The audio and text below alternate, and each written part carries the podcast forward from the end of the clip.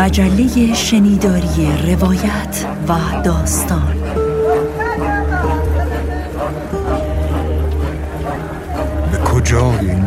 این شب تیره بیاویزم قبای ژنده خود را ژنده خود را. تا کشم از سینه پر درد خود بیرون. درد خود بیرون. تیرهای زهرهای را دلخون را دلخون کتاب کتاب شنبه. پوستینی کهنه دارم من. کهنه دارم من. یادگاری ژنده پیر از روزگاران از روزگاران قبارانی هر سه در جغرافیای داستان.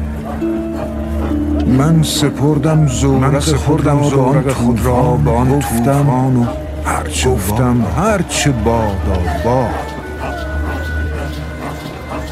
دلم می‌خواهد در برابر مرگ سنگری بسازم. پوستینی کهنه دارم من که می‌گوید از نیاکانم برایم داستان. که می‌گوید از نیاکانم برایم داستان. تاریخ. بگذار از زندگی واقعی برایت بگویم. کتاب شنبه.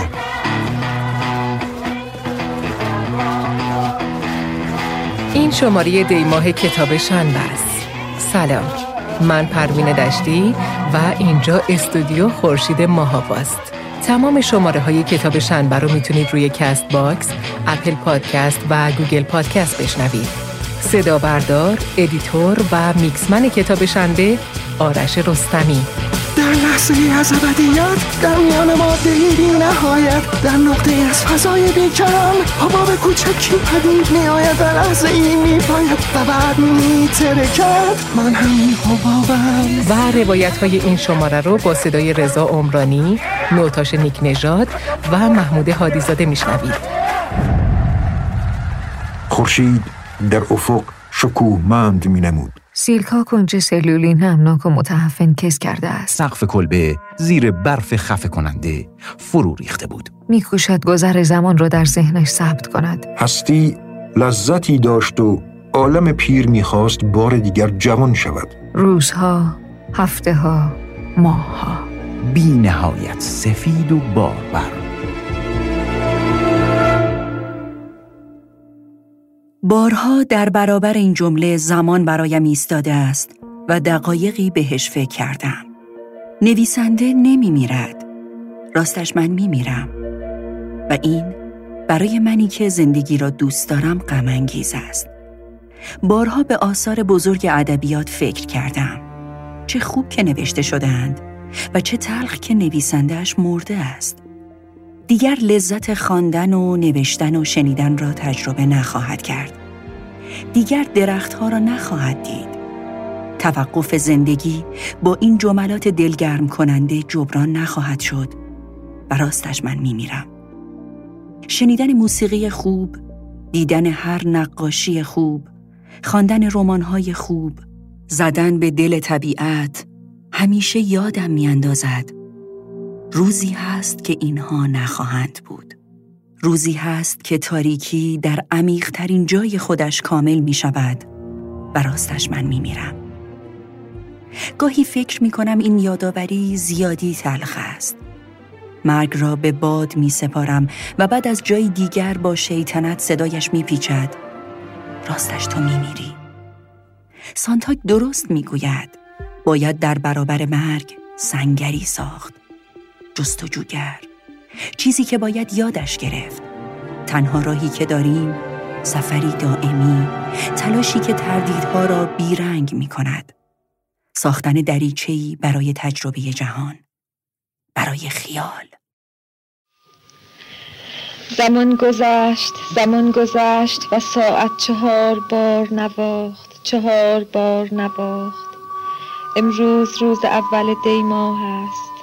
من راز فصل ها را می دانم و حرف لحظه ها را می فهمم نجات دهنده در گور خفته است و خاک خاک پذیرنده. اشارتی است به آرامش. زمان گذشت و ساعت چهار بار نواخت. سلام. من رازیه هاشمی و این شماره یازده کتاب شنبه در اولین ماه زمستونه. این شماره می‌خوایم از یه فرم از یاد رفته حرف بزنیم. یعنی نامه. سه زندگی رو در خلال نامه مرور می‌کنیم. برای حرکتی علیه انزوا.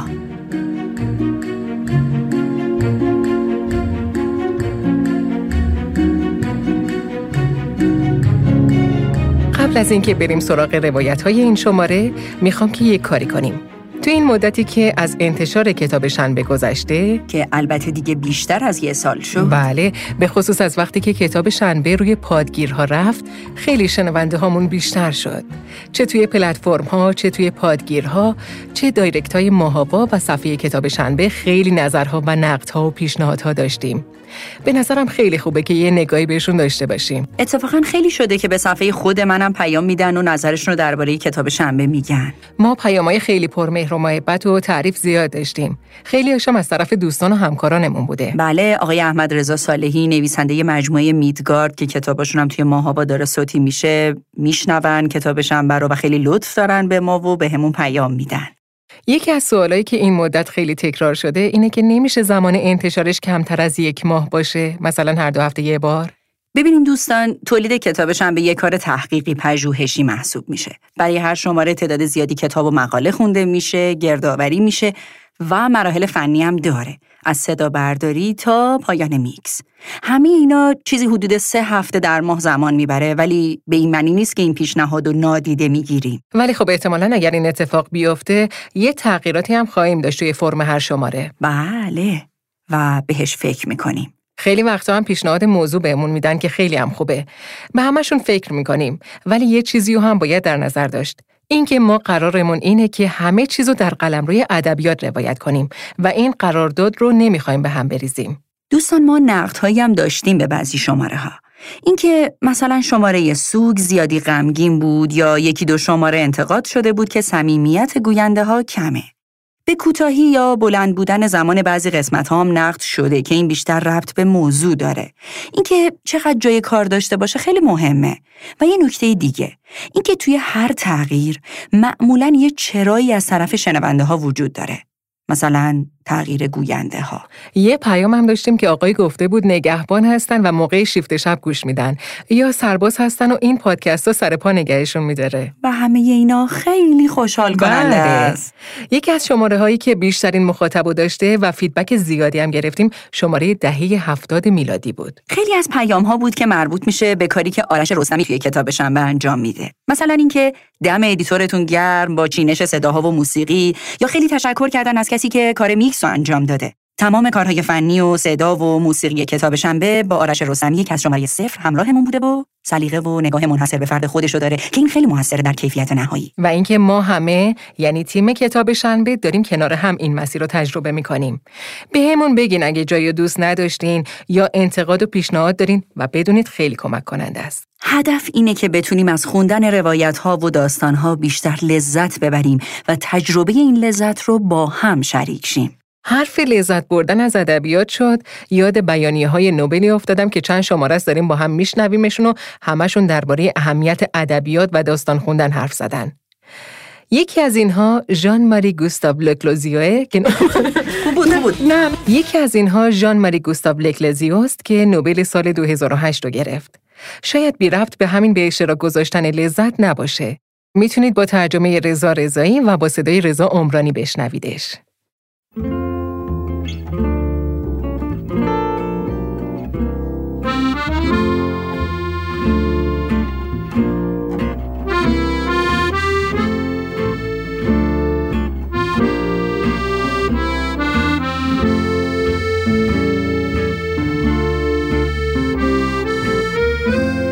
وقتی برمیگردم به اوضاع و احوالی که میل به نوشتن را در من بیدار کرد به وضوح می‌بینم که نقطه آغاز برای من جنگ بوده است. نه جنگ به معنای برهی از تحولات بزرگ که در آن شاهد رویدادهای تاریخی هستیم.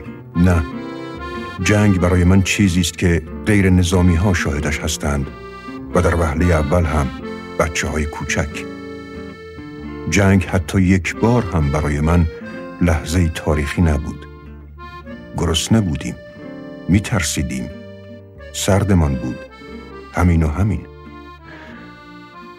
یادم هست سربازان جنگ را می دیدم که از پای پنجرم می گذشتند و روانه آلپ بودند و معبری به شمال ایتالیا و اتریش می جستند.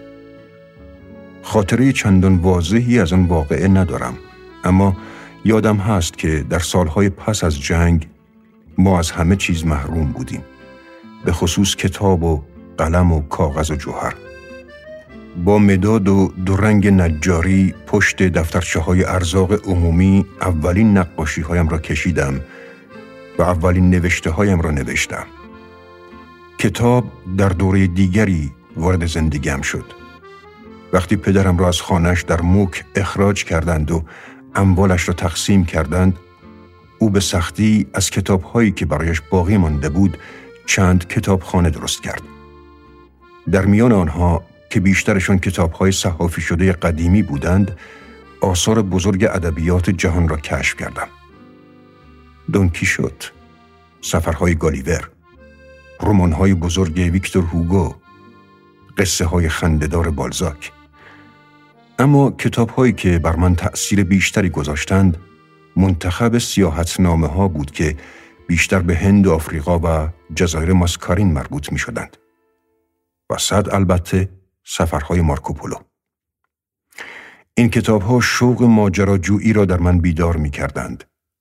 باعث می شدند وسعت جهان را حس کنم. وسیله بودند برای پوییدن این جهان با غریزه و حس نه با دانش. ما دلمان می‌خواهد سفره کلام را پیش همه آنهایی که بیرون ماندهاند پهن کنیم سخاوتمندانه همه را به زیافت فرهنگ دعوت کنیم. چرا این کار اینقدر دشوار است؟ چرا در روزگار ما این کار برای جوامع صنعتی ناممکن شده است؟ آیا باید بار دیگر فرهنگ را ابداع کنیم؟ آیا باید به شکل بیواسطه و مستقیم ارتباط بازگردیم؟ ادبیات راهی است بغرنج و دشوار اما به نظر من امروز حتی از زمان لورد بایرون یا ویکتور هوگو هم حیاتی تر است. عمل کردن این چیزی است که نویسنده بیش از هر چیز دیگری دلش می‌خواهد تواناییش را داشته باشد. عمل کردن و نه شاهد بودن. نوشتن، تخیل کردن و رؤیا پرداختن به شیوهی که کلمه ها و آفریده ها و رؤیاهایش بر واقعیت تأثیر بگذارد. ذهن و دل آدمها را تغییر بدهد و راه را برای دنیای بهتری هموار کند. اما درست در همان لحظه صدایی به نجوا می‌گوید شدنی نیست. اینها کلمه هایی که در بادهای جامعه گم می شوند. رؤیاها پندار بی حاصلند. به چه حقی آرزو کند کاش مؤثرتر بود؟ واقعا به عهده نویسنده است که بکوشد راه حل پیدا کند؟ نویسنده چطور می‌تواند عمل کند در حالی که فقط می‌داند چطور باید به یاد بیاورد؟ اکنون در این عصر پس از استعمار زدایی ادبیات برای مردان و زنان زمانه ما وسیله‌ای برای ابراز هویتشان شده است. مطالبه حق بیانشان، شنیده شدن صدایشان با تمامی تنوعشان، بدون صدای آنان بدون آوای آنان در دنیای سکوت زندگی خواهیم کرد. ادبیات می تواند وسیله معجز آسایی باشد برای شناختن خیشتن کشف کردن دیگران و گوش سپردن به کنسرت بشریت با تمامی تنوع سرشار تمها و مدولاسیون آن. این جمله کوتاه استیگ داگرمان همیشه در خاطرم هست و می‌خواهم بارها آن را از نو بخوانم و وجودم را با آن بیاکنم. او می‌گوید چگونه ممکن است که از یک طرف مثلا طوری رفتار کنیم که انگار هیچ چیز در عالم مهمتر از ادبیات نیست و از طرف دیگر عاجز باشیم از دیدن اینکه هر جا نگاهمان میافتد آدمها دارند با گرسنگی دست و پنجه نرم می کنند و لاجرم می اندیشند که مهمترین چیز همان است که آخر ماه آیدشان می شود. علتش این است که نویسنده در اینجا با تناقض جدیدی روبرو شده. با تمام وجود می‌خواسته برای کسانی بنویسد که گرسنند اما حالا در میابد فقط آن کسانی فراغت دارند به حضور او توجه کنند که غذای کافی برای خوردن دارند. در کلمات او رگه از یأس هست و در عین حال نشانه از پیروزی. زیرا در غم و تلخی که آن دانه حقیقت را که همه به دنبالش هستیم می توانیم پیدا کنیم. اولین باری را که حس کردم ادبیات چه جور چیزی است به یاد دارم. در آوای وحش جک لندن بود. آنجا که کسی در برف گم شده بود و حس می کرد سرما دارد بر او غلبه می کند و حلقه محاصره گرگ ها هم تنگ تر می شد. به دستش نگاه کرد که دیگر بیهس شده بود و سعی کرد انگشتهایش را یکی یکی تکان بدهد. در این کشف برای من کودک چیزی جادویی وجود داشت. اسمش خداگاهی بود.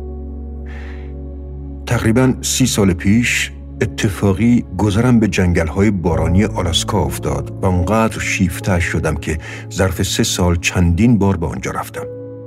شبی زن جوانی آمد. اسمش الویرا بود.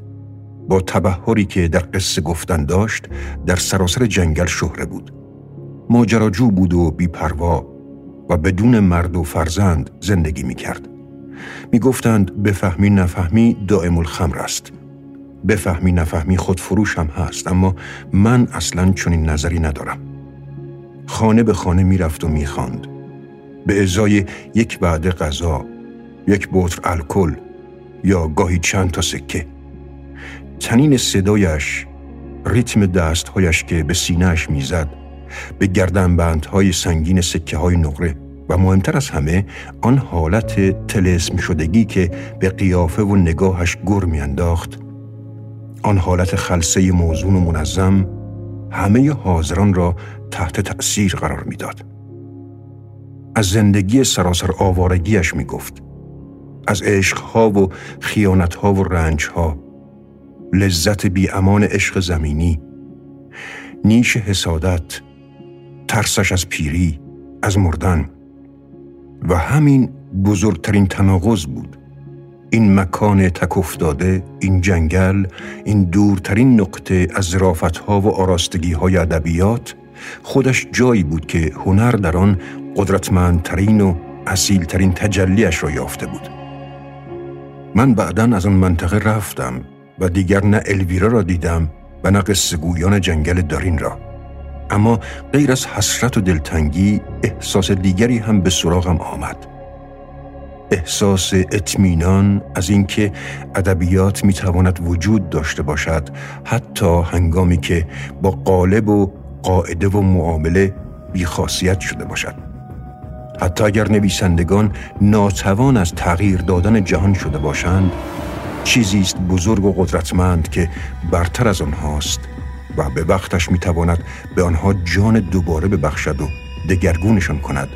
و حس هماهنگی با طبیعت را به آنها بازگرداند.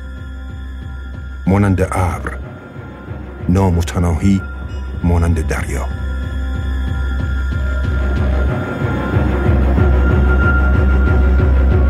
زخمی به او بزن. عمیقتر از انزوا.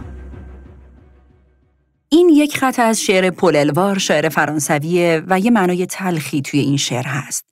اینکه چقدر انزوا دردناکه و خیلی هم با تنهایی فرق داره. یه آدم می‌تونه تنها باشه ولی در انزوا نباشه. انزوا یه جور پشت کردن به دنیاست. کسی که از همه چی دور میفته و یه گسست عمیق بین آدم، زندگی، جهان و طبیعت اطراف اتفاق میفته. توی انزوا احساس ترد شدگی هست و بیشتر هم مفهومیه که برای آدم قرن بیستم استفاده میشه. دورانی که سه چیز تغییرات اساسی و توش به وجود آورد. اختراع ماشین و صنعتی شدن، نظریات مارکس و دو جنگ جهانی. این تغییرات برای انسان معاصر یه سبک زندگی صلحگر به وجود آورد. یا این انزوا بهش تحمیل شد و یا خودش مسیر انزوا رو انتخاب کرد. تو این مسیر یا تلاش می‌کنه که راه بیرون اومدن رو پیدا کنه یا بهش تن میده. مثلا میگن مدرسه یکی از مکانهایی که ممکنه به آدما انزوا رو تحمیل کنه. چون جایی که می‌خواد آدمها رو یک پارچه شبیه به هم کنه. از اینجاست که مبارزه درونی برای شناخت به وجود میاد. آدمی که خودش انزوا رو انتخاب می‌کنه در خلوت میمونه که با هیچ چیزی درگیر نشه. چون این تنش ها براش یه تشویش دائمیه. یه جور محافظت از خوده ولی به شکل بیمارگونه. یه نقل قول روانشناسانه از یه بیمار دچار اختلال انزوا هست که میگه اگه با دختری در رابطه باشم باید دیوونه بازی هامو کنار بذارم. درسته. به یه شکل از سکوت دائمی عادت می‌کنن. این چیزیه که ممکنه از طرف جهانی به آدم تحمیل شه که می‌خواد انسان رو به اسارت فکرهای خودش در بیاره. حالا اون جهان لزوما هم یه دنیای بزرگ نیست، می‌تونه توی خونواده باشه. مسیر بیرون اومدن از انزوا خیلی سخت و دشواره و یه راه مشخص نداره. بله. هر کی به روش خودش راهی برای خودش پیدا می‌کنه. یه چیز خطرناکی که انزوا ایجاد می‌کنه اینه که آدم ترسهاشو دوست داره. شاید این به نظر عجیب و مسخره بیاد ولی واقعا آدم منزوی کم کم تن میده به زندگی حقیرانه.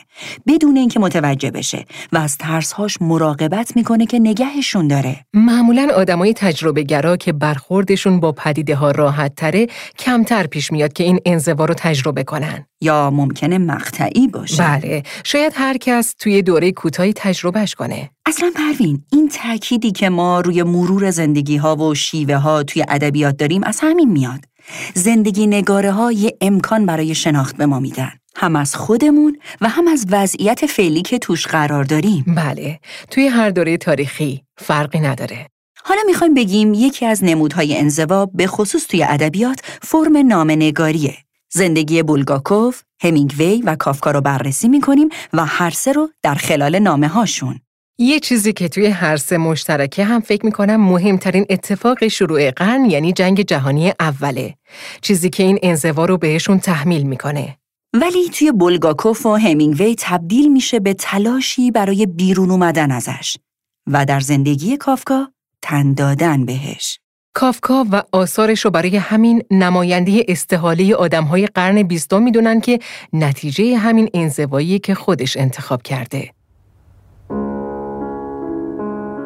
ززه مهربان سلام. سیمین عزیزم سلام. خانم جون سلام. مریم بی حوصله سلام عالیه جان. سلام. خواهر خوبم سلام. مادر عزیزم سلام. سلام پدر جان. برادر بی معرفتم سلام. سلام عالیه جان. بابا سلام.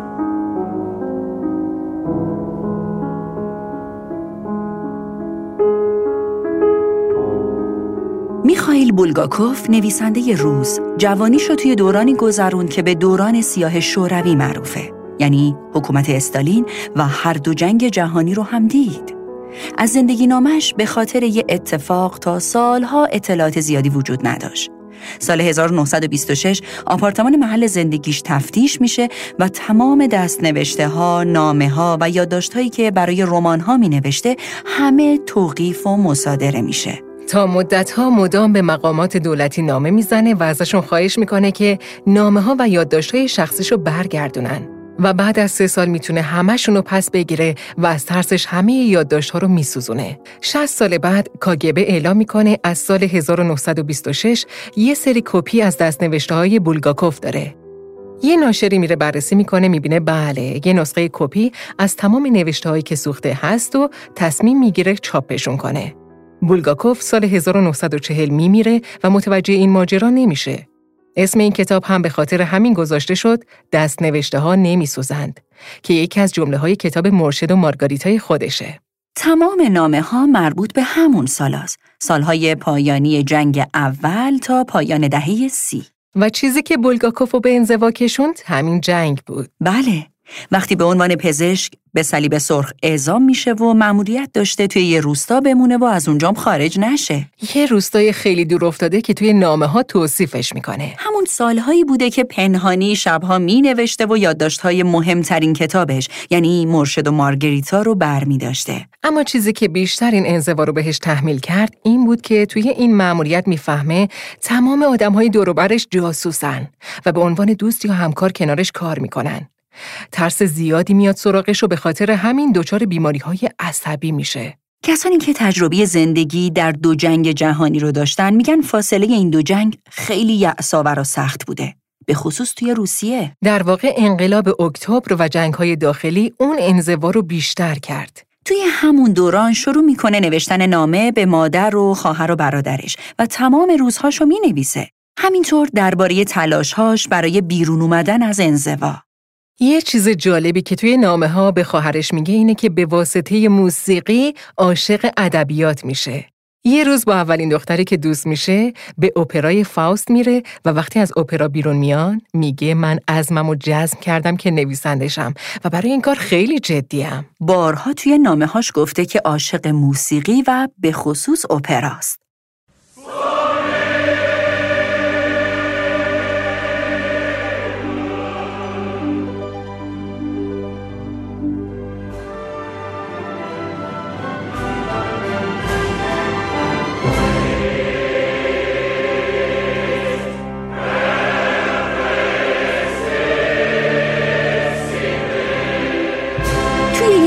نامه هاش به مادرش میگه احساس می‌کنه تلاشش بیفایده است.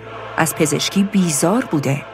توی روزهای اول مأموریتش مجبور بوده جراحی هایی رو انجام بده که فقط به صورت تئوری توی دانشگاه یاد گرفته بوده و هیچ تجربه ای نداشته. اینقدر تجاوز توی اون دوران در بین سربازها زیاد بوده که همه بیماری ها در فاصله کوتاهی منتقل می شدن. و برای درمان همین بیماری ها بوده که به مورفین اعتیاد پیدا می‌کنه و یک سال تلاش می‌کنه تا بتونه این اعتیاد رو ترک کنه.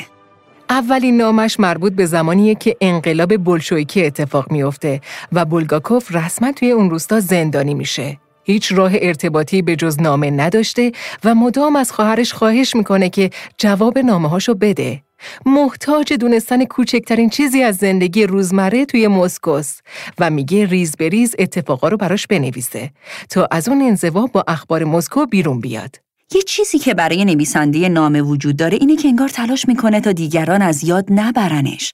همش داره به آدمها حضور خودش رو اعلام می‌کنه و با نامه ها فریاد می‌زنه که در انزواست. خشونت هایی که بولگاکوف توی جنگ دید همه مقدمه یه برای نوشتن رمان ها و داستان هاش. آنا فکر می‌کنم یه داستان کوتاه از بولگاکوف صوتی شده توی ماهاوا درسته؟ بله گلوی پولادی که اتفاقا آرش رستمی هم خوندتش و توی کانال تلگرام ماهاوا میشه رایگان گوشش داد. خیلی داستان خوبی هم هست.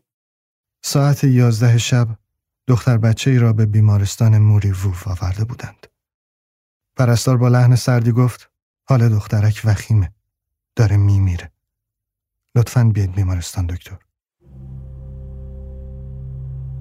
عبور از محوطه بیمارستان و رسیدن به مدخل آن را در پرتو چراغ نفتی در حال پت پت به خاطر دارم. چون افسون شدگان به چراغ چشم دوخته بودم. اتاق جراحی روشن بود و همه زیردستانم با روپوش مخصوص منتظرم بودند. آنها عبارت بودند از دستیارم دمیان لوکیچ جوانی بسیار کارآمد و دو قابله پرتجربه آنا نیکولایوونا و پلاگیا ایوانوونا. اما برسیم به خودم. من بیش از 24 سال نداشتم و دکتری تازه فارغ و تحصیل بودم که دو ماه پیش ریاست بیمارستان موریوو را به من داده بودند. دستیار در را با حالتی رسمی باز کرد و سر و کله مادر پیدا شد. انگار که پرواز کنم با چکمه های نمدی برف پوش می لغزید و می آمد. دانه های برف هنوز هم روی شال گردنش بود. در بغلش بسته بود که بی وقفه صدای خرخر و خسخس از آن شنیده می شد. بس که بی صدا اشک ریخته بود صورتش از ریخت افتاده بود. پوستین و شال گردنش را درآورد و بسته را گوشود و من دختر کوچولوی حدوداً سه ساله را دیدم.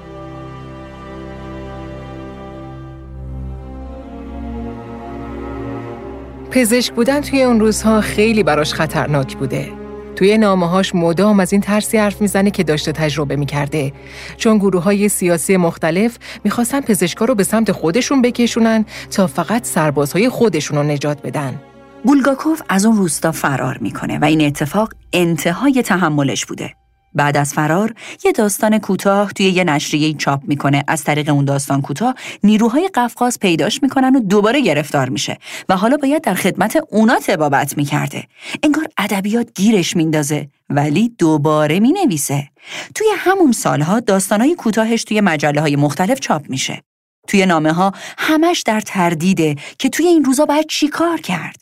بارها به مهاجرت فکر می‌کنه و از خواهر و مادرش در نامه هاش می‌پرسه که آیا رفتن درسته یا نه. همیشه از خواهرش می‌خواسته براش کتاب بفرسته. شبیه آدم تشنه که هیچی برش نیست و نامه و کتاب همه چیزیه که داره.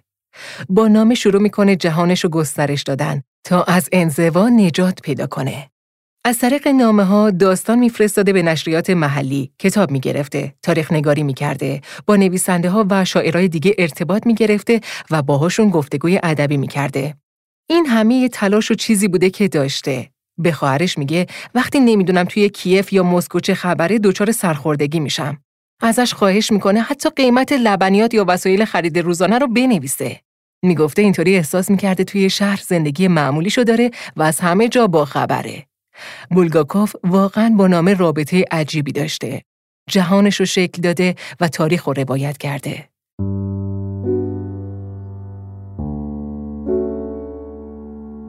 سی و یک دسامبر 1917 به نادجدا خواهر عزیزم.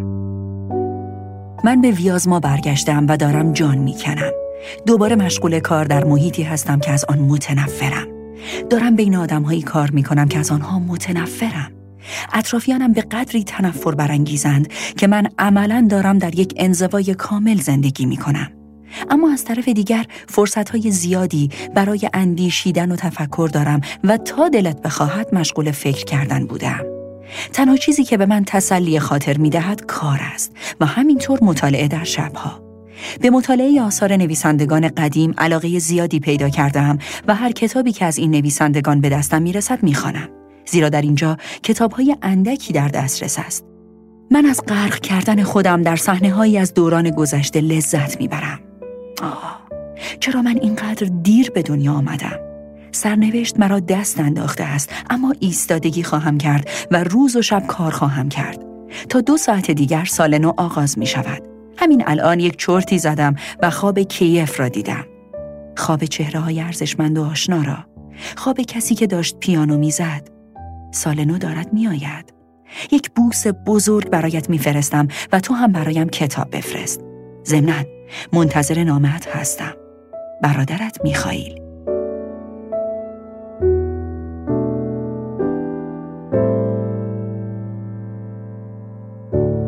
نامه ای که شنیدین از کتاب دست نوشته ها نمی سوزند بود با ترجمه بیژن اشتری. بولگاکوف توی نامه‌ای به مادرش میگه مدتها به دستنویس های داستانهاش نگاه می‌کرده و می‌گفته کجاست شهرت من؟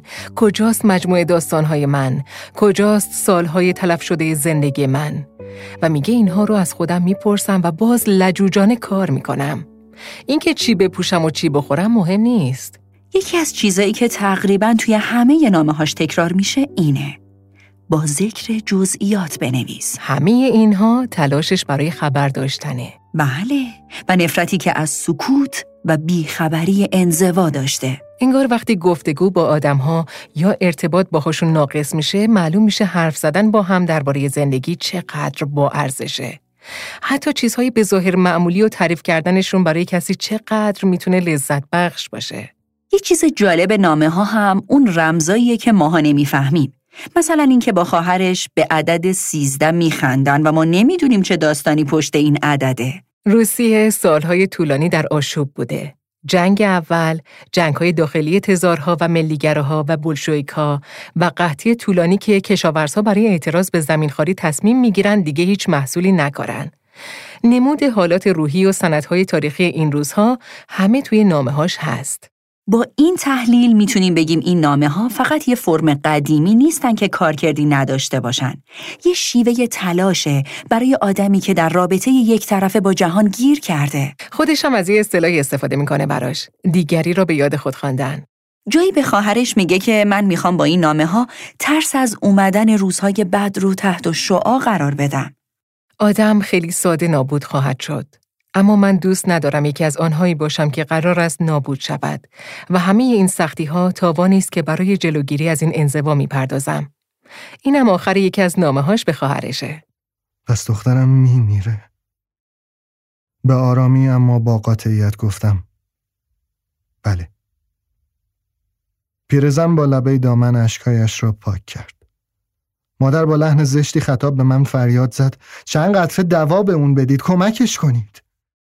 روشن بود چه چیز در انتظار من است اما خم به ابرو نیاوردم. چه دوایی به اون بدم؟ لطفا بگید. دختره داره خفه میشه. راه حلقش بسته شده. پنج روز تو 15 کیلومتری اینجا نگهش داشتید. حالا توقع دارید براش چیکار کنم؟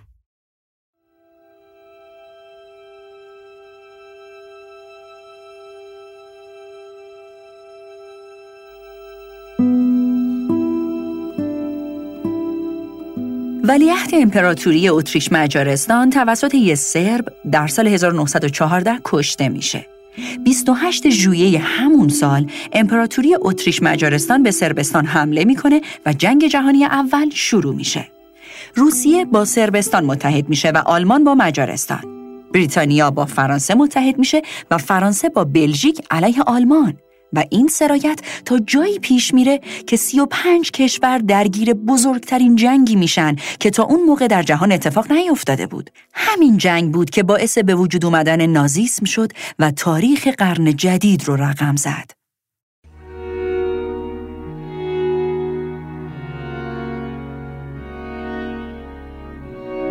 جمعه آب آکواریوم مدرسه گل بود و من به دنبال یک صدف بودم. یک ماهی قرمز در یکی از صدفها گیر کرده بود. امروز هم یک مش در صورت چندلر کوبیدم. یک هفته ظرفها را من شستم و یک چوب در پیله یک کرم ابریشم فرو کردم. شب را پیش پدر بزرگ و مادر بزرگ گذراندم. روند نامه های ارنست همینگوی به پدرش و برادرش از اینجا شروع میشه. از وقتی یک کودک مدرسه ای بود و آخر سر به نامه های مردی منزوی می‌رسه که راننده آمبولانس زخمی های جنگ جهانی اوله. یه انزوای دیگه که جنگ داره به آدم ها تحمیل می‌کنه و آدم منزوی دوباره چیزی نداره جز نوشتن نامه برای ارتباط با جهان. همینگوی از پدرش دور بوده و شکل تفریحات نوجوانیش اینطور که از نامه ها برمیاد خیلی آمریکاییه. از بازی های بیسبال میگه. اینکه بیشتر وقتش رو به ماهیگیری میگذرونه شکار میره و با چیزایی که خودش میکاره آشپزی می‌کنه. این روند هم ادامه داره و ما کم کم توی نامه ها روند تغییر یه آدمی رو می‌بینیم که خیلی ساده و شاد داشته زندگی می‌کرده. بله. میشه رد آرامش رو دید توی زندگیش. یا مثلا خبر شروع آموزش بکس رو به پدرش میده. بعد از جنگم بازی بکس رو ادامه میده البته. توی یه خیابون یهو یه رینگ می ساخته و با دوستاش مسابقه می‌دادن. توی کتاب پاریس جشن بیکران که درباره زندگی شخصیشه این علایقش رو توضیح داده و خیلی جالبه که شبیه زندگی نویسنده های هم دوره خودش نبوده. خیلی ماجراجویی داره تو زندگیش. همینگوی تازه کارش رو با گزارش نویسی توی یه روزنامه شروع می‌کنه که جنگ جهانی شروع میشه. دو سال بعد از شروع جنگ به یکی از دوستانش نامه میده که می‌خواد به ارتش کانادا ملحق شه. بعد از رفتن به ارتش زندگیش تغییر می‌کنه. شبیه آدم دست و پا ای که دیگه چیزی براش وجود نداره جز جنگ. تمام نوشتهاش به سمت گزارش نویسی برای جنگ میره و توی محدوده نظامی زندگی می‌کرده. تمام ارتباطش با دنیای بیرون نامه هایی بود که به مادرش یا دوستانش می نویسه. شاید برای دیگران سخت باشد اما من حال خودم را خوب درک می کنم. بعد از جنگ نمی توانم به خاطر شرکت نکردن در آن با مردم روبرو شوم. تمام روزاش محدود به همون منطقه جنگی میشه. گاهی مادرش براش سیگار یا کلوچه های خونگی میفرسته و سال آخر جنگ یعنی از 1917 تا 1918 فقط گزارش جنگ می نویسه. کتاب گزارشاش توی ایران چاپ شده. بله از نشر سالس. کتابی به اسم گزارش های جنگ همینگوی با ترجمه کیهان بهمنی. تو مسیر نامه ها خیلی خوب میشه حس و حال آدمی و فهمید که شرایطش به کلی دگرگون شده. همه چیز براش سختتر میشه و رد پای این سختی رو میشه توی تمام رمان هایی که توی دهه 20 میلادی نوشت دید. رمان خورشید همچنان میدمد یا با یه ترجمه دیگه زیر آفتاب هیچ چیز تازه نیست دقیقا داستان همین روزاست. سربازایی که تا قبل از جنگ زندگی معمولی داشتن و بعدش به تمام فعالیت های قبل از جنگشون برمیگردن. اما انزوایی که جنگ دوچارشون کرده اونا رو تبدیل به آدمای دیگه ای کرده. رمان زیر آفتاب هیچ چیز تازه نیست در ماهابا صوتی شده با صدای حسین پاکدل و ترجمه اسدالله امرایی که بخش از اونو با هم میشنویم. شیر چراغ گاز را بستم و پنجره ها را باز کردم. چراغ کنار تخت خواب را روشن کردم. تخت خواب دور از پنجره بود. پنجره را نبستم. روی تخت نشستم و لباسهایم را درآوردم. بیرون قطار شبانه حامل سبزی و میوه در حرکت بود. آدم که بیخوابی به سرش می‌زند سر و صدای این قطار آزار دهنده است. به اندام برهنم در آینه کمد کنار تخت نگاهی انداختم. مبلمان اتاق نشانگر سلیقه فرانسوی ها بود. لباس راحتی پوشیدم و روی تخت دراز کشیدم. دو روزنامه مربوط به گاوبازی را برداشتم و باز کردم.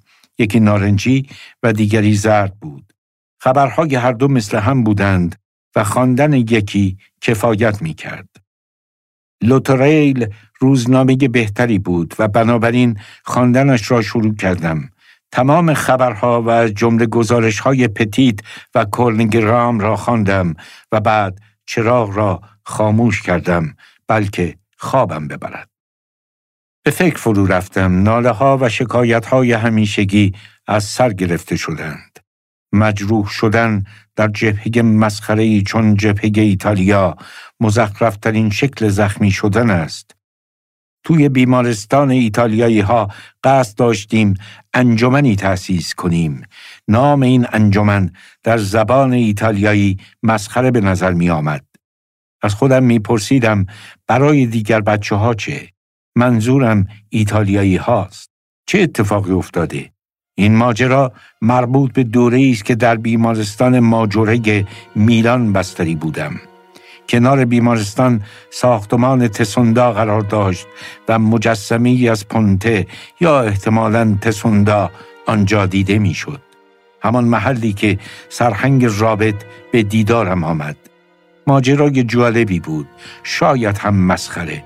من سراپا بان پیچی شده بودم و او به محض رسیدن آن سخنرانی عالی را آغاز کرد.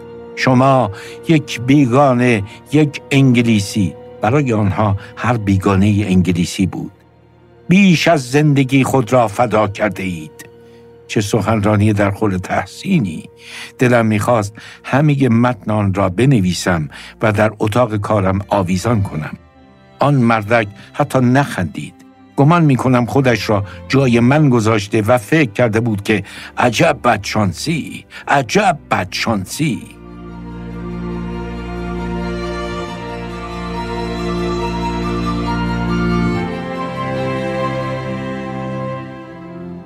آخر جنگ توی نامه هاش میگه که این انزوا باعث شده حتی عشق و هم تجربه نکنه. چون حتی هیچ دختری و اطرافش نمی‌بینه. نمی‌تونه پول به دست بیاره نمی‌تونه درست و حسابی بنویسه. اصلا یه ماجرایی درباره راننده های آمبولانس جنگ وجود داشته که می‌گفتن کسایی که هیچ کس یا هیچ چیزی نداشتن که از دست بدن و دچار یأس شدید می شدن داوطلبانه می رفتن که راننده آمبولانس زخمی ها بشن که کسی بعد از مرگشون سوگوار از دست دادنشون نباشه. خطرناکم بوده این کار. یا مامورای پخش غذا به سربازام همینطور بودن. آدمایی که دیگه مرگ براشون چیز ترسناکی نبوده این کار رو انجام می‌دادن. دقیقا توی همون ماهای پایانی هم خودش زخمی میشه. دیویست تا ترکش وارد بدنش میشه و از اینجا به بعده که شکل زندگیش خیلی تغییر می‌کنه. یه مدتی مادرش دائم نامه هایی براش میفرستاده که نگران وضعش بوده. یکی از سربازها که دوست همینگوی بوده این موضوع رو می‌فهمه و برای مادر همینگوی می نویسه که اون زخمی شده. می نویسه که هیچ کاری نمی‌تونه انجام بده و مدتی توی بیمارستان مجروحان بستری میشه.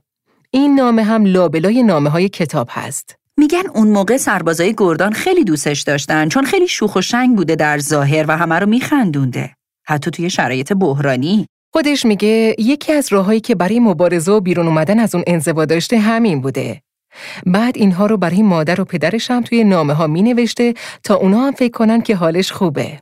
شیوه تلاش و مبارزش علیه انزوا نوشتن نامه است. ایده رمان ودا با اسلحه یکی از کارهای درخشانش از بستری شدن توی همون بیمارستان صحرایی میاد. سربازی در جنگ جهانی اول که عاشق یکی از پرستارهای اون بیمارستان میشه. در واقع منشأ تمام کاراش همون تجربه است. زنگ ها برای که به صدا در میآید مثلا.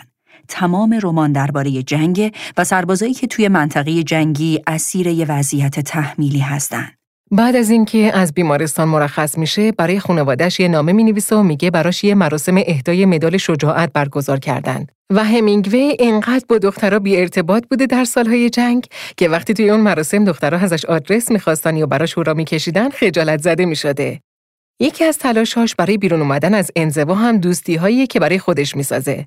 میگه این جنگ بیشتر از هر چیزی از حماقت‌های ما کم کرد و فهمیدیم در دنیا آدمهایی از کشورهای دیگه وجود دارن که میشه باهاشون دوست شد. دوست دارم به خانه بیایم و همه شما را ببینم. اما تا جنگ تمام نشده نمی‌توانم. من به یقین رسیدم که نفله نمی‌شوم هرچند این انزوا کشنده است. برایم مهم نیست اگر دوباره مجروح شوم چون مزهش را چشیدم. می‌دانم چه جوری است. اینجا آدم فقط رنجهایش زیاد می شود ولی یک احساس رضایت هم در دلم می نشیند. من مرگ را از نزدیک دیدم و حالا حسابی با آن آشنایم. اگر در این جنگ می مردم برایم آسان تر بود. آسان ترین کاری که می شد انجام داد.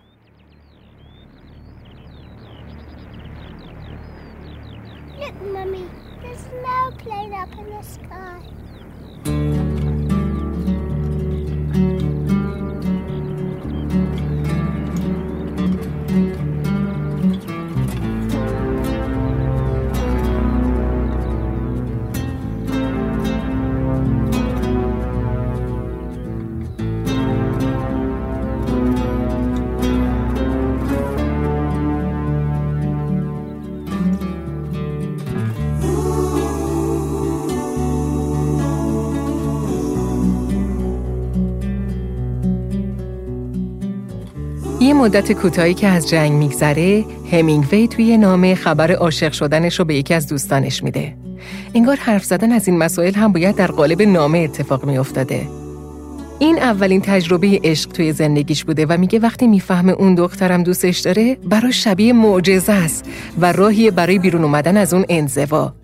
اما تاثیر اون دوران کار خودش رو می‌کنه.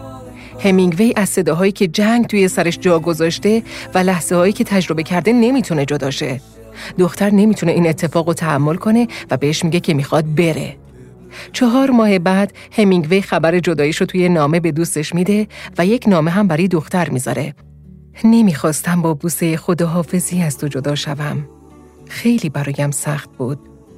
دلم می‌خواست با بوسه شب به خیر سر بر بالش بگذارم و بین این دو تفاوت بسیار است. دوستت دارم. در هر زمان. صبح که از خواب بیدار می شوم، از جایم که برمیخیزم، آب که به صورتم می‌زنم، صورتم را که اصلاح می کنم، همش به تو فکر می کنم.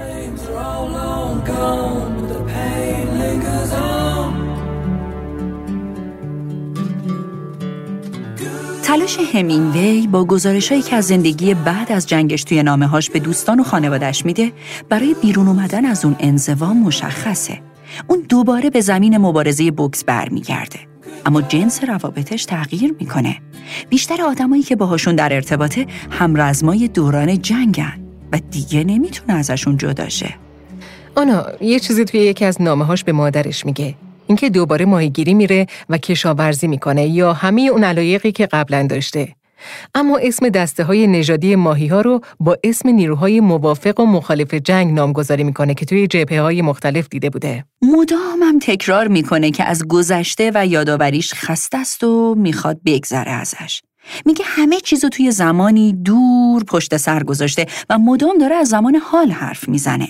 از کارایی که توی روز می‌کنه. نامه ها پر از نشونه های زمان اکنونشه. این خاصیت نامه است. بله و باز تلاشیه برای بیرون اومدن از انزوا یا عاشق شدن دوبارش بعد از جنگ و ازدواجش.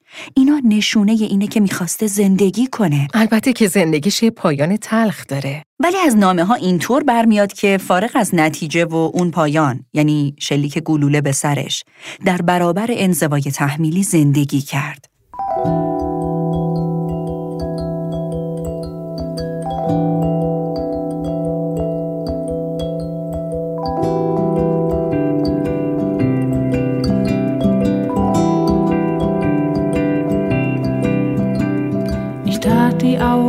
Auf und sah das Helle.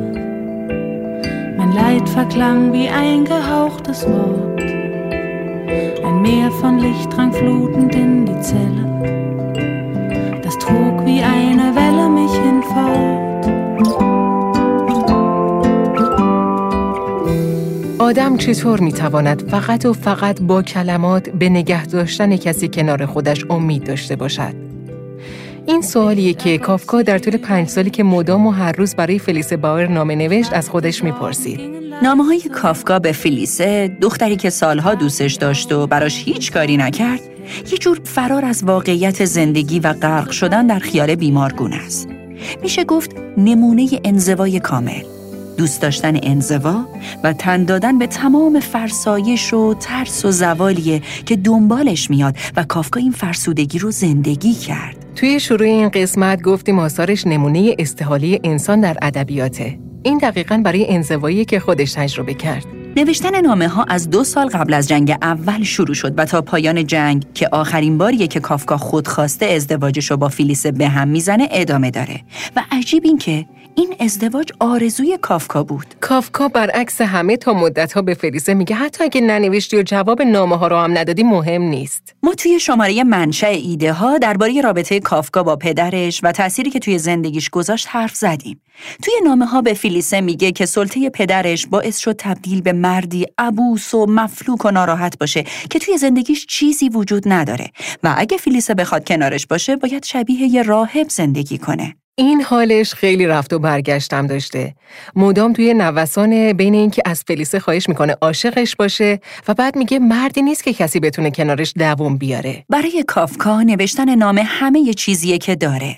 خودش به فیلیسه توی این نامه ها میگه قایق من شکسته و نوشتن این نامه ها تنها راه سرپا موندنه. انگار داره به فلیسه میگه ولی می‌خواد خودش رو پیدا کنه. ولی جنس این کندوکاو درونی به خود تخریبی بیشتر و انزوای بیشتر میکشونتش. ارتباط کافکا کاملا با جهان قطع بود و شروع جنگ و فشاری که روی یهودیا وارد شد بیشتر دامن زد به این اتفاق. کافکا شجاعت کاری کردن نداره و خودشو محکوم می‌دونه که لذتی نبره. عشق و تجربه نکنه و انزواشو تبدیل کنه به بزرگترین بیماری برای خودش. انگار واقعا یه روحه که زندگی نکرده. اصرار هم داشته بعد از مرگش نامه ها و دستنوشته هاشو از بین ببرن. که البته خیلی خوب شد این کارو نکردن چون تمام رمان محاکمه که به صورت دستنویس بوده و همینطور بخشای زیادی از مسخ لابلای همین نامه ها و یادداشت ها پیدا میشه و بعدها چاپ میشه. نامه ها رو هم فیلیسه با تصمیم خودش منتشر می‌کنه. سالها بعد از مرگ کافکا نامه ها رو بیرون میاره و دوباره یه نگاهی بهشون میندازه و میگه این من بودم که یه آدمی اینقدر عاشقم بود. اون موقع ازدواج کرده بود با یه بازرگان خیلی ثروتمند و دوتا هم بچه داشت. میگه فکر می‌کردم روی اون برگه های کاغذی وجود واقعی نداشتم. بعد از اینکه دوباره جرأت می‌کنه که نامه ها رو بیرون بیاره و همه رو از اول بخونه که خیلی هم زیادن تصمیم به انتشارشون می‌گیره. نامه ها با همین عنوان نامه های کافکا به فلیسه از نشر نیلوفر با ترجمه مصطفی اسلامیه و مرتزا افتخاری چاپ شده. کافکا بهش میگه وحشت اصری که توش جنگ اول اتفاق افتاد باعث شد که تبدیل به مردی بشه که به درد زبالدان می‌خوره. حتی توی سال پایانی جنگ به ذهنش می‌رسه که بره به جنگه. توی یکی از نامه ها به فلیسه میگه فکر کردم شاید یه نبرد واقعی منو از این نبردی که توی ذهنم داره اتفاق میافته نجات بده. که البته این کارو هم نمی‌کنه. میگه نامه ها پناهگاهی هستن برای من در برابر یورش واقعیت. ادبیات داره به ما میگه که باید جهان رو تجربه کرد. لذت برد و خودمون رو باید در زندگی های دیگه بشناسیم. داره میگه نباید انزوا رو تبدیل به چیز خودخواسته کنیم. شاید خوندن نامه های کافکا از این جهت مهمه که داریم فاسد شدن ذهن و قلب یه آدم رو تماشا می‌کنیم. یه چیز عجیب دیگه این که بارها فلیسه ازش می‌خواد که قراری برای دیدار با هم بذارن و کافکا میگه نمی‌تونه و کار داره و باید بنویسه. بعد دقیقا همون زمانو برای نامه نوشتن به فلیسه میذاشته. یعنی نوشتن نامه ها براش پناهگاه امتری بوده تا رویارویی با خود فلیسه. برای همینم دوبار نامزدیشو به هم می‌زنه و نامه ها توی کتاب هست. همه چیزو برای مراسم آماده می‌کنن و کافکا در هر دو بار نامه‌ای به فلیسه میده که نمی‌تونه از عهده زندگی بر بیاد. بارها گفته بوده که رخت خوابش براش بهترین معمنه. یا اینکه میگه من به طرز غم ضعیف هستم و این نامه ها رو می‌نویسم تا فکر کنم به فلیسه دست پیدا کردم. فلیسه عزیز اگر شما از آنهایی بودید که تحت تاثیر کسی که به شما فکر می کند قرار می گرفتید، ناگهان در دل شب از خواب می پریدید. صبح که در رخت خواب مشغول خواندن چیزی بودید، خطوط را تیره و تار می دیدید. و هنگام خوردن صبحانه چشم شما قهوه و نان و حتی مادرتان را نمی‌دید. ارکیده هایی که به یک آپارتمان جدید می بردید در دستتان پژمرده می شد. و شاید فقط با شنیدن آوازی به آرامش می رسیدید.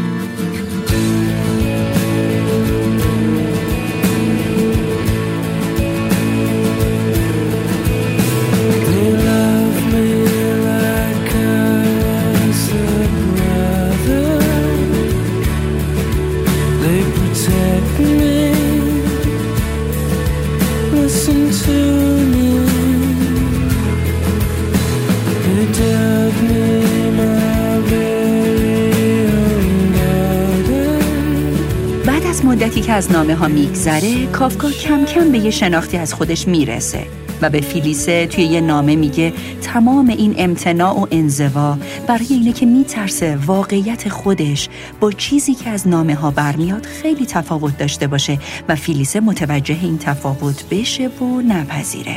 بعد توی نامه شروع می‌کنه یه لیستی می‌نویسه از تمام بدیهاش. مثلا عادتهای بد غذا خوردن یا اینکه چقدر لباسهای زشتی به عنوان یه مرد جوان میپوشه یا تموم عیب و نقصهایی که به طور طبیعی توی بدنش هست. و بعد بهش میگه تو همچین آدمی رو نمیپذیری. کافکا این جنگ درونی تا جایی پیش می‌بره که راهی برای خلاصی وجود نداره براش. این جمله معروفی که آدم به تاریکی و ترس عادت می‌کنه دقیقا درسته و مستاقش هم همین پذیرش انزوای کافکاست. این انزوا با هر خبری که از دوستاش در جنگ میشنوه بدترم میشه. بار دومی که نامزدیشو با فلیسه به هم می‌زنه بهش میگه من به خودم قل و زنجیر شدم. شاید چیزی که توی هر سه تا موردی که بررسی کردیم میشه فهمید اینه که یه جهانی بیرون از ما وجود داره که زندگی رو برامون ناپایدار می‌کنه. اما خودمون نباید به این ناپایداری تن بدیم و دامن بزنیم.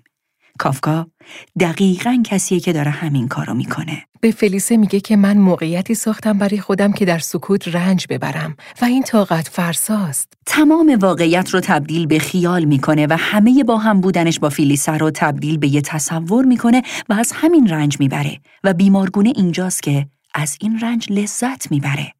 نامه ها تنها راه باریک ارتباطش با واقعیته.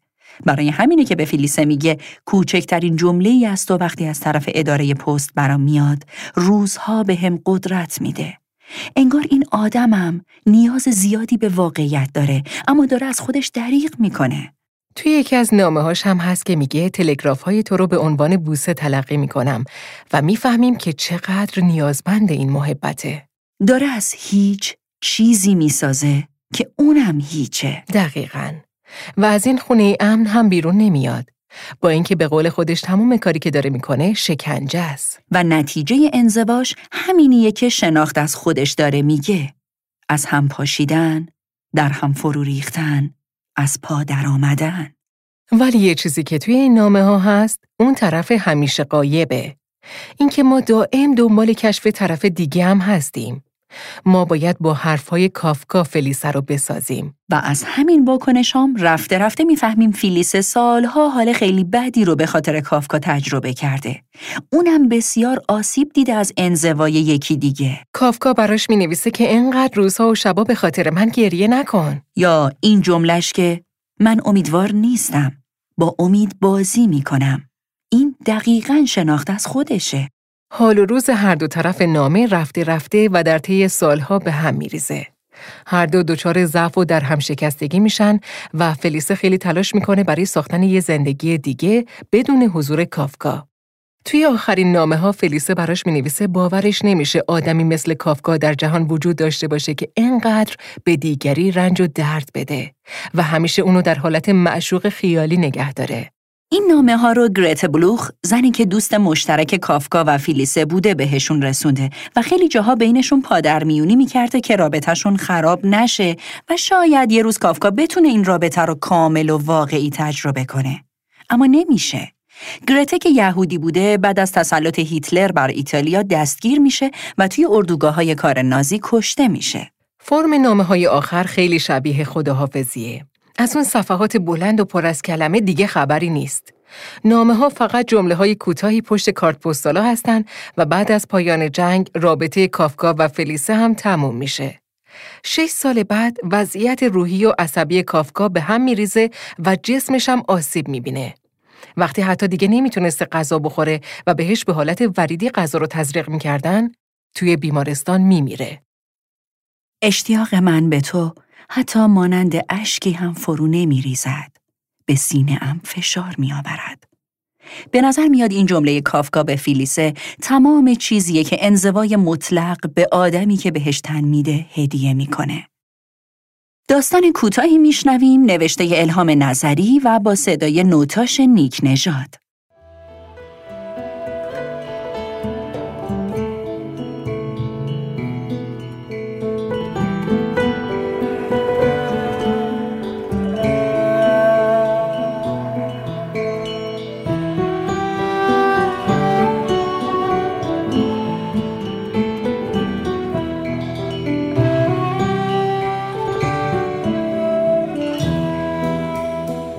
اسفند سال 66 موشک بارون تهران.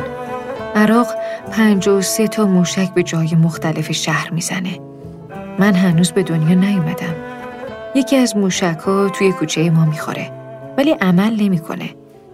دیوار سیمانی خونه سر کوچه خراب میشه. اسم کوچه بنفشه است. کوچه ما هیچ شهیدی نمیده. به خاطر همین اسمش تغییری نمی‌کنه. موشک گیر کرده توی دیوار رو بر میدارن. سالها بعد اون خونه بازسازی میشه و کم کم نشونه های جنگ از شهر محو میشه.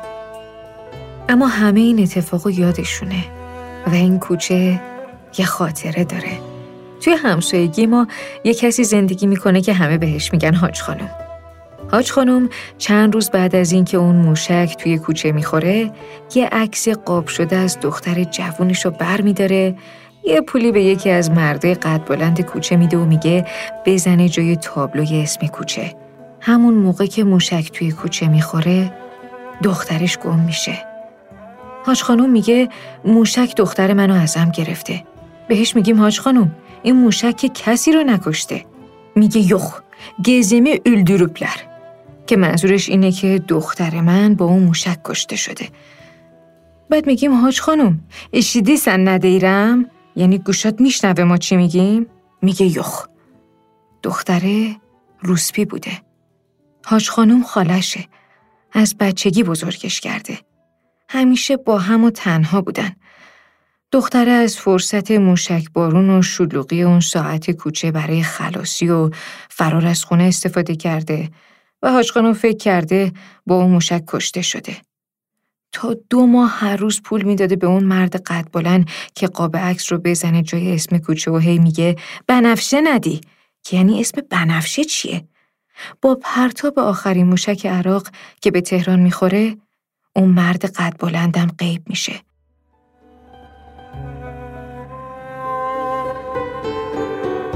عید سال هفتاد حاج خانم میمیره. توی صف نونوایی سر کوچه میگه خستم. می‌خوام بشینم. توی صف براش جا باز می‌کنن که بشینه. میشینه رو زمین. سرشو تکیه میده به دیوار نونوایی. به تابلوی اسم بنفشه نگاه میندازه. گره روسریشو یکم شل می‌کنه و زندگیش تموم میشه. اون سالها یه چیزی شایع میشه. اینکه مرد قد بلنده هم یه سر و سری با دختره داشته. هیچ کدومشون دیگه بر نمیگردن به کوچه. مرد قد بلنده عاشقش بوده؟ هیچ معلوم نیست. کشتتش سر به نیستش کرده. شاید. یا اینکه خود مرده ماهای آخر جنگ کشته شده. با همون آخرین موشک؟ کسی نمی‌دونه. دختره چی؟ توی یه جنگ دیگه کشته شده؟ سزاوار اسم یه کوچه است؟ نه. سزاوار یه زندگی نداشته؟ چرا؟ سی و چهار سال از تمام شدن جنگ ایران و عراق میگذره که یه نامه به تاریخ اول فروردین سال 67 به خونه ما میاد. تا الان کجا بوده؟ هیچکس خبر نداره. چه جوری رسیده؟ نمی‌دونیم. این متن نام است. خال زری مهربانم. سلام. قربانت بروم. من سلامتم. خیالت راحت باشد. فقط دیگر نمی توانستم آن زندگی بدون هیچی را تحمل کنم. خدا می‌داند که چقدر عاشقت هستم. خدا می‌داند که چقدر برای من عزیز هستی. من رفتم تا در جنگ دیگری شرکت کنم. شاید اسمش عشق باشد. البته که دیگران چیز دیگری می‌گویند و برای همین هم هست که اینجا رو ترک می‌کنم. هر کسی جوری که خودش بلد است زندگی می کند و روی زندگیش اسم می‌گذارد و به آدمهای دیگر ربطی ندارد. شاید شکست بخورم و دوباره پیش تو برگردم. این را نگفتم که برای شکست خوردنم دعا کنی. تو خیلی خوبی. زندگی با تو واقعا قشنگ است. من با تو زیاد خندیدم. چی مهمتر از اینکه زیاد با کسی خندیده باشی، شاد باشی. اما دنیای من با تو زیادی کوچک است. تو هیچ وقت کسی را نداشتی خال زری. من میترسم شبیه تو باشم و این ربطی به تنهایی بزرگ و ابدی و همیشگی آدم ها ندارد. من را بفهم. بگذار بروم. بگذار بروم. بگذار دختر کوچکت آزاد باشد. من به دنیای بزرگتری تعلق دارم به درختها، به بادها، به ابرها، به دریاها، به موجا هر وقت باد و خاک شد به یادم باش من شبیه ذرات خاک روی پنجره رو به کوچه می نشینم. ترکی نوشتم برایم سخت بود. نامه را به آدرس همسایه میفرستم تا برایت به ترکی تعریفش کند. قربانت بروم خال زری قشنگم. عیدیم را کنار بگذار. بایراموز مبارک. نوروز 1367 But when you are married, look out for your love. His evenings he'll spend at the Odd Fellows Club. At the office our story was kept, he'll pretend. And so he was too, drinking rum with a friend.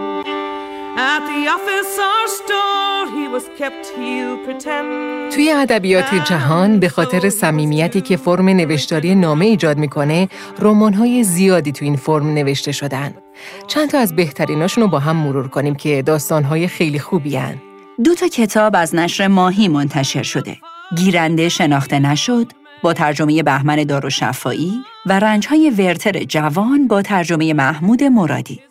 گیرنده شناخته نشد نامنگاری های دو تا دوسته که از آلمان مهاجرت کردند به آمریکا و درست قبل از به قدرت رسیدن هیتلر و شروع جنگ دوم یکیشون برمیگرده به کشورش و ما تاریخ اون دوره و رابطه اینا با هم و زندگی هاشون رو از طریق این نامه ها می‌فهمیم. عشقهایی که تجربه می‌کنن و حتی زوال دوستیشون به خاطر جنگ. اونی که برمیگرده به آلمان به سیستم حکومتی هیتلر خو می‌گیره و کتاب توی دوران جنگ منتشر شد. کتاب رنجهای ورتر جوان سال 1774 منتشر شد و نوشته گوته است. یه داستان عاشقانه است که یه جوونی به اسم ورتر برای دوستش نامه می نویسه و شرح رنجهایی که از یه عشق نافرجام داره می‌بره تعریف می‌کنه. کتاب یه نقدی هم هست به سیستم بسته فکری قرون وسطا. بیچارگان داستایفسکی هم توی فرم نامه نوشته شده و با ترجمه خشایار دیهیمی توی ایران منتشر شده. کتاب سال 1842 منتشر شد و اولین رمان داستایفسکی 20 سال است. کتاب نامه های یه پیرمرده که عاشق یه دختر جوان میشه و براش نامه می نویسه. و توی این نامه ها ما تموم خاطراتش و داستان فقر و رنجش رو از کودکی مرور می کنیم. و یه نقدی هم هست به فضای سیاسی اون زمان در روسیه که اختلاف طبقاتی خیلی زیاد بود. کشور آخرین های پولستر هم یکی از رمان‌هایی که به شیوه پست مدرن و توی قالب نامه نوشته شده و کتاب رو خجسته کیهان ترجمه کرده. پولستر زمان روایت ها رو جابجا می‌کنه و یه استفاده خیلی امروزی از یه فرم قدیمی کرده. زنبق در هم که با صدای آقای عمرانی از ماهاوا منتشر شد، یه داستان عاشقانه در قالب نامه است. یا جلد آخر رمان خانواده تیبو که سرگذشت پسر کوچک خانواده است که از جنگ برگشته و در حال احتضاره و این نامه ها رو به دختری که زمانی عاشقش بوده میفرسته. در ادبیات ایران هم خوب از های هوشنگ گلشیری مثال بزنیم. گلشیری شش تا داستان کوتاه به اسم معصوم داره که به همین ترتیبم اسمشون رو گذاشته. معصوم اول، معصوم دوم تا معصوم ششم. اینها هم روایت های عجیبی توی فرم نامه است. در شروع احوال پرسی های معمول نامه از آدم های یه روستاست ولی رفته رفته متوجه میشیم مثلا قتل خیلی عجیبی اتفاق افتاده و انقدر توی فرم نام ساده به نظر میاد که بیشتر آدم و متعجب می‌کنه. مثال های زیادی هستن. مثلا خاطرات دو عروس جوان یا رمان سکوت که مارتین اسکورسیزی هم با همین اسم سال 2016 از روش یه فیلم ساخت که توی لیست ده فیلم برتر همون سال هم قرار گرفت. جدا از داستانها، روایت های زیادی از نامنگاری های ایرانی هم هست. نامه های سیمین دانشور و جلال آل احمد. صادق هدایت. یا نامه های نیما یوشیچ که یه تعدادشم به همسرش عالیه نوشته شده.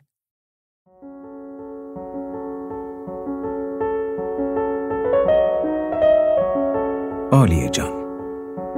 تصدیق می کنم چیزی از قلب کم بهاتر نیست و من تو را با قلبم خریدم حال مرا سرزنش می کنیم زیرا نتوانسته ای از روی قلب من این خطوط را که خطوط یک سکه به نام تو ترسیم شده است بخوانی.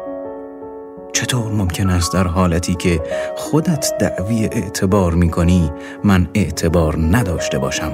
زیرا من سکه هستم که با وجود تو اعتبار میابم شکل تو، اسم تو و آثار تو همیشه با من است. عالیه مرا سرکوب و خورد کن یک قطعه کوچک من باز آثار وجود تو را نشان می دهد. مرا آتش بزن به قالب دیگر بریز. جنسیت و مقدار من همان خواهد بود. اگر گرد و قبار ایام روی یک سکه نشسته است به طوری که آن سکه را نتوانی بخوانی و بشناسی آن را بردار روی آن دست بکش آن را سیغلی کن. به تو معلوم خواهد شد یادگار وجود چه کسی است. قلب شاعر دریای بزرگ است. ببین دریا را که با تمام وسعت خود به اندک نسیمی سیمایش را پرچین می کند. چرا اندک سوء زنی سیمای مرا غمگین و متفکر نکند که طبیعت قلب مرا حساستر از قلبهای دیگر آفریده است؟ به تو بگویم چه چیز باعث بدگمانی من شده است محبت برای اینکه تو را دوست می دارم. با وجود اینکه خواستم دوستیم را مخفی بدارم آن را آشکار می کنم. شاعر این خلقت عجیب و نادر طبیعت از راست دروغ بیرون می آورد. حساب کن. از چشمش بترس. وقتی به مردم نگاه می کند مردم در نزد او اوراق یک تاریخ ممتد و یادگار روزهای کهنه و مبهمند. اگر هیچ کس نتواند این اوراق را بخواند شاعر می‌خواند. زبان عشق را خوب می‌شناسی عالیه. همینطور قلبی را که درد می‌کشد در این صورت من برای محبت تو با وجود هر تهمتی که به من می‌زنی تا مرگ پرواز می‌کنم. زنده باد عدم. یک متهم بدبخت و ناشناس که تو را دوست دارد. نیما. 24 اردیبهشت 1305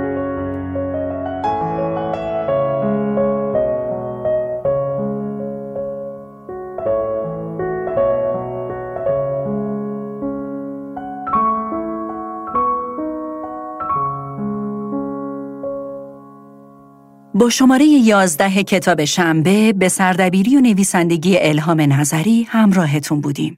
ما رو روی پادگیرهای Castbox، Apple Podcast، Google Podcast و روی پلتفرم ها بشنوید. تا شماره بعد کتاب شنبه ازتون خداحافظی می‌کنیم. خدا نگهدار. خداحافظ.